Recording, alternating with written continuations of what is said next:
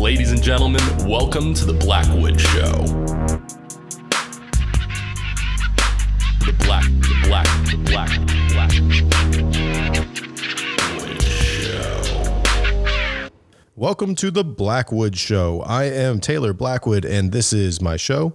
Today, I'm going to do a episode on negotiations for you guys. This is a topic that we have not broached yet in this podcast, uh, but one of my favorite parts of business. You know, getting to do negotiations is always really exciting. It's always a fun and engaging part of work.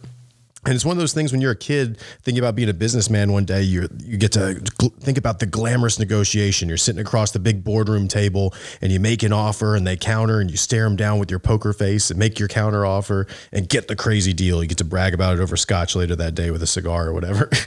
but in my experience, negotiations go very differently. And I have a very different approach now that I've done thousands of them in my career, if not more and uh, I'm excited to share some insights about it in this series with you guys. Today, I'm going to focus on one really important part in negotiations, and that's BATNA, or best alternative to a negotiated agreement. So, we're going to unpack what that term means. We're going to uh, unpack how it can work in your negotiations, how it can serve a good framework for you, and how it can make someone who's even who doesn't see themselves as a good negotiator much more confident in negotiations. Uh, so, without further ado, let's unpack a little bit about negotiating, and in particular, let's talk about BATNA today. So, first thoughts on negotiations. You know, lots of people want to glamorize negotiations, like I mentioned a moment ago. They want to picture a big, fancy boardroom table and, and they're grinding the person across from them and making this really difficult deal that no one else could get. In my experience, not only does that not happen very often in business, because most people are pretty sophisticated and aren't going to make insane deals, but there are downsides to doing it. Even if you could rip someone's eyes out on a deal, you tend to get a bad reputation for it. Point in case, we uh, rented a space recently for my business and we don't feel great about the deal afterwards. And there's some realtors who I'm friends with who are kind of buzzing, like, oh, you guys rented that for a little bit above market.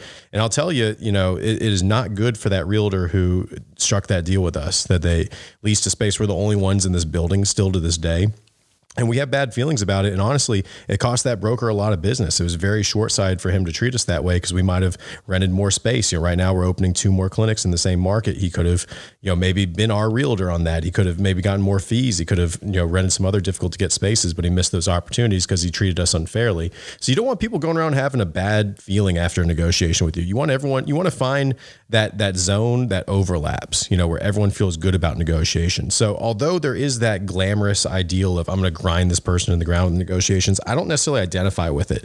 The, my style in business in general, and especially when it comes to negotiations, is I want everyone to win. I want it to be a good deal for all sides involved. And I want to have a good reputation where people want to do more business with me. And in honesty, I get more out of that in the long run than any short term victory in a negotiation might bring. Um, you know, the exceptions to that would be if you're in some aggressive mergers and acquisition position, or if you're like in charge of accounts payable in a really sophisticated business and you just need to grind everyone, like if you're in charge of accounts payable or something like this, and you know, choosing choosing merchandising at Walmart, I imagine that you're going to have some negotiations that people aren't always going to feel that great about. But you know, even so, I think for most of us, negotiations are something where there can be more than one winner. It doesn't just have to be that we win at their expense or they win at ours. So I don't really ascribe to that glamorized form of negotiation, like the Donald Trump style, where I'm going to get the best deal on planet Earth and brag about it for decades to come. I believe in good and fair business dealings and doing good and fair continued business, and if nothing else, protecting your reputation. So that's a little bit of wisdom I want to impart to my viewers is, you know, unless it's just the only deal you're going to strike your entire life, like selling your business one time or one big deal like that, and you're, and you're never going to repeat and do any repeat business with this person, you really want to think about your reputation and protecting it. So even if you could get a better deal, it's not necessarily always in your best interest. So with that little precursor, let's move into negotiations themselves. You know, it takes the pressure off when you look at negotiations that way instead of playing poker with someone and trying to get every last dollar. If you're someone who's willing to compromise, which I think is sometimes made into a dirty word, but I did a whole episode about how great compromise is.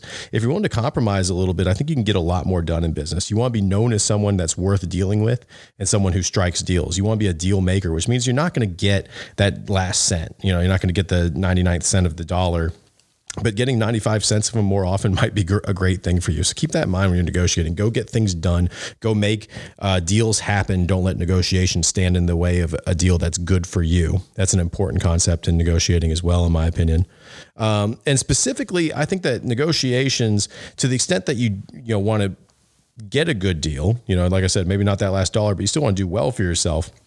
I think most of that is actually done in preparation of the negotiation instead of in techniques of the negotiation itself. So I'm sure you guys are interested in business. You've probably listened to YouTube videos, read books, whatever on negotiation where they talk about techniques for analyzing the other person and do they have tells like in poker or something ridiculous like this or uh, how nervous are they? Are they sweating? Uh, what type of language do they use? What happens if you're totally silent at the start of the negotiation? Will that throw them off and you'll gain the upper hand? Those things are all ridiculous to me. I, I basically never use techniques like that in my negotiations, to be honest with you guys. So if you're looking for insights about how to throw someone off their game and then bring them back to the table or something like that, I'm probably not the best at, the, at, that style of negotiations. But what I will tell you in my experience is that 90% of negotiations are won ahead of time.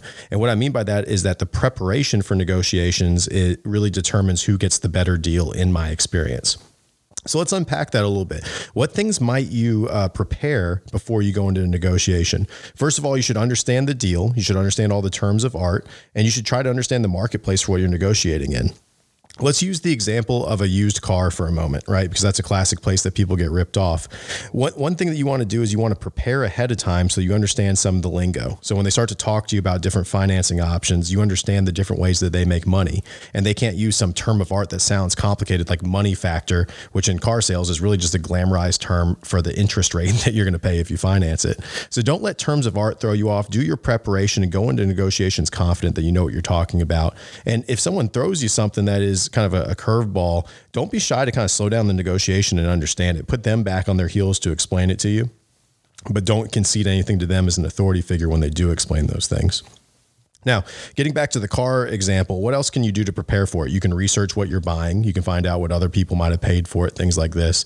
But the single strongest thing you can do is you can create a best alternative to a negotiated agreement for that one car.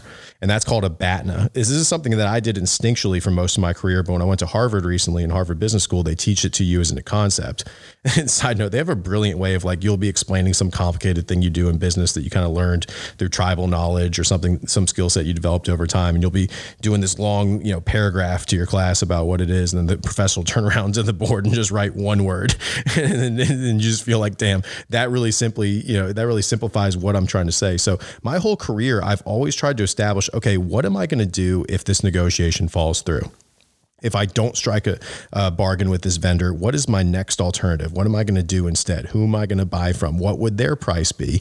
And therefore, what what is a good deal based off of that alternative? And that's the way I've done most of my negotiations. I want to buy a house. I shop multiple houses. I don't just fall in love with one house and be subject to pay any price to them. I go, oh, this person wants too much money. They want 10% more than I'm willing to pay. Okay, I'm going to my BATNA, to my best alternative to this negotiated agreement. I'm going to go buy the other house that I researched that I'd be perfectly happy in as well. I do that with vendors all the time.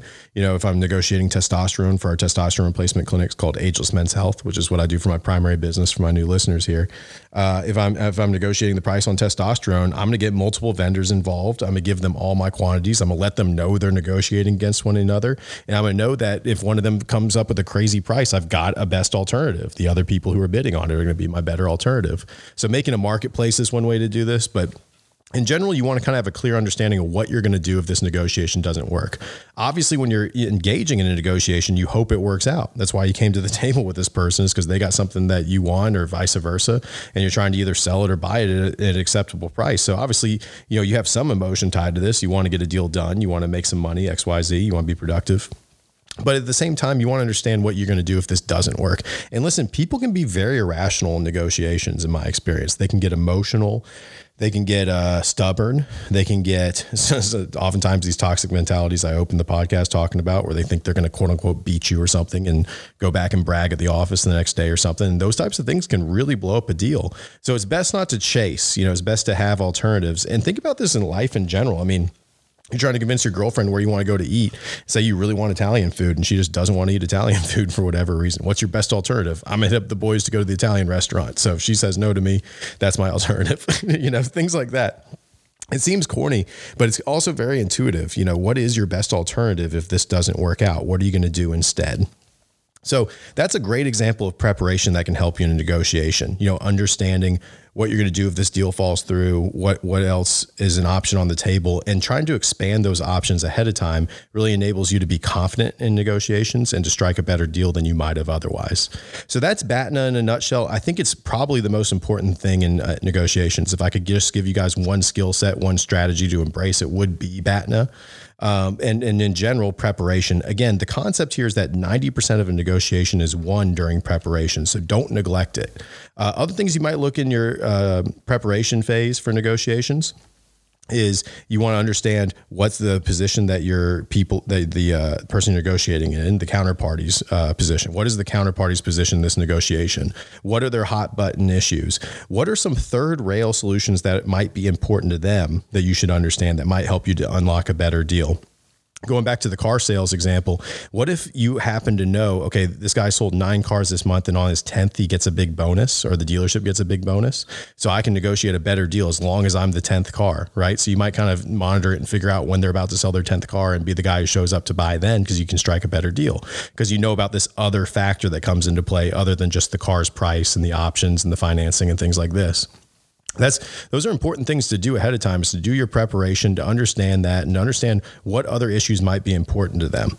This is really important when you're doing something complicated like buying a business right? Because there's lots of motives beyond just price you know? And there's lots of ways to quote unquote get creative if price if there's a gap between you two on the price. Let's say you're going to buy a business and you think it's worth a million and they think it's worth 1.2 well to bridge that $200000 gap you might get creative. You might say well it's important to you guys to close this deal quickly. I can get financing within the next 15 days. And that might entice them to go lower on price right? Same thing with like a house would be a great example of that car.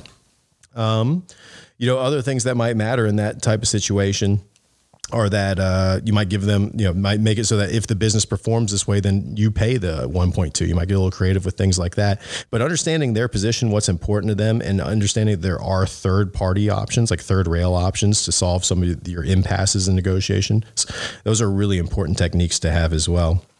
But again, to bring it back home, I really feel like preparation is where most of this occurs. You know, it's where you start to understand who you're negotiating against. You understand what what the terms of the negotiation are, what the important factors are, and how you might prep for those. And it also gives you a ton more confidence. You're going to be able to strike that bargain more confidently in the actual moment. And if they do something weird, you won't be caught quite as flat-footed because you'll have a clear picture of what you're going to do in case this doesn't work out. So that is my opening salvo on negotiations. If you guys are interested, I can definitely unpack this more. I can help out, you know, with maybe talking about specific negotiations and giving advice on this podcast. So if you guys are facing something interesting uh, in your world that you want some advice on, I'd be happy to to help out. But don't forget, when you're doing your negotiations, focus on preparations, slow down and breathe a little bit. Think about what, what the important factors are. Think about what your counterparty uh, values and what's important to them. Understand the whole landscape in the terms of art. And most importantly, understand your BATNA. Understand what you're going to do if this negotiation doesn't work out. And I think you'll be better prepared for them. Thanks again for all your support. If you like this podcast, make sure to subscribe and send this episode to a friend who might be interested in negotiations or uh, business tactics in general. I am always happy to help. I really appreciate you guys. Love the growth on the podcast, and uh, I'm really grateful you guys take the time to listen. Um, so make sure to drop a line. I'm at the Blackwood Show on Instagram if you're interested. And other than that, I will talk at you soon.